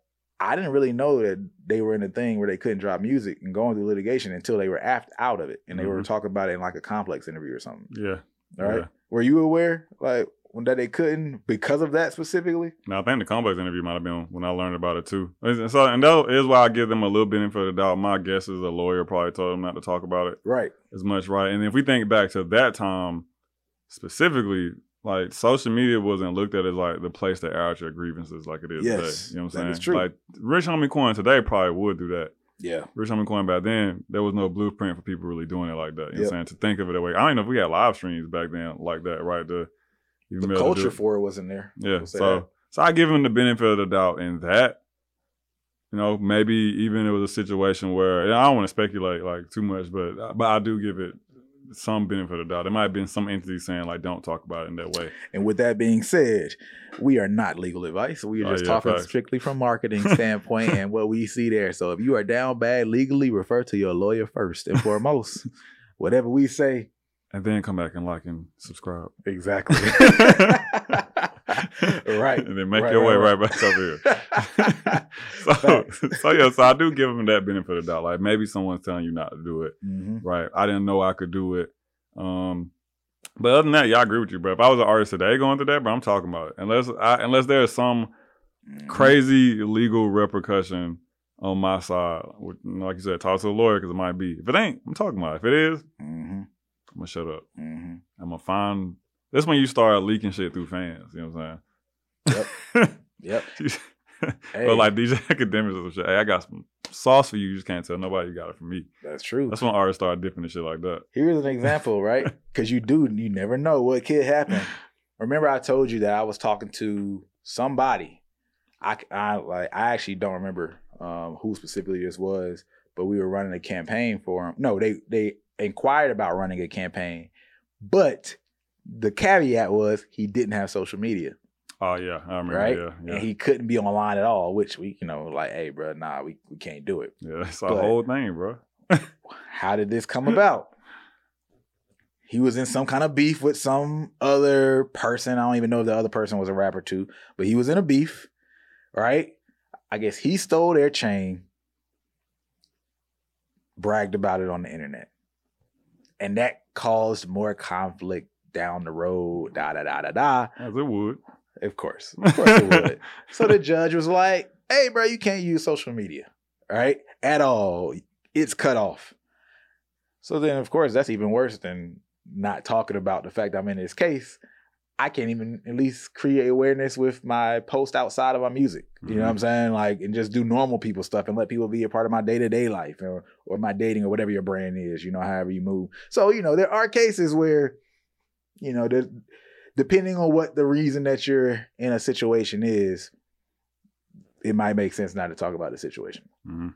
Right. So again, speak to the lawyers. Now, on the other side, the rest of the situation, what the context of what he asked is Big Boy was talking about the splitting of Quan and Thug. Oh yeah, Get emotional thinking about it. sad times. That that really that was one of the most meaningful points in my life, man. There was a you know how there's like these the best rapper of all time rankings and the best projects of all times. And then you have your I don't really give a fuck about that shit. This shit has impacted me more than any of those other things. Yeah. So I'm not in the race trying to say it's better than X, Y, and Z. You want to get objective, cool. But the impact that shit had on me and the point of my life and where it caught me and how I was moving, the way I was moving, and I'm not moving that way no more, it was perfect. It was perfect, man. So I have so much affection and affinity for that project right there. And then they split.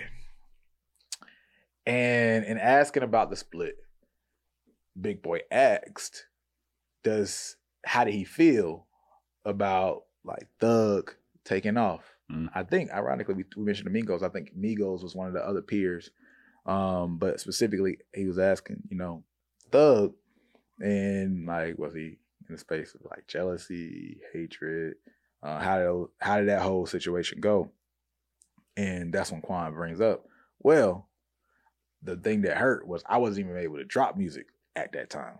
Can't right. Keep up. So you think about the perception, it's like the, a lot of the perception is like, yo, Thug just left that man like in his dust. Mhm. He didn't need like he didn't need Quan, right? But Quan must have needed Thug, just because Quan kind of you know quote unquote disappeared for a bit, and again I didn't know that Quan wasn't the case. I didn't know what was going on. I did know that like Thug and Birdman was more the relationship, and Quan was wasn't a part of that as much as Thug bringing him over. So I knew he had probably some support that might have helped Thug even more. But I think that that's that type of thing that changes the that changes how you see stuff, but fans a lot of times aren't privy to, which frustrates me sometimes about fan opinion because like you don't know what's actually happening or not. Yeah. And another reason why it would have been nice to have that out there.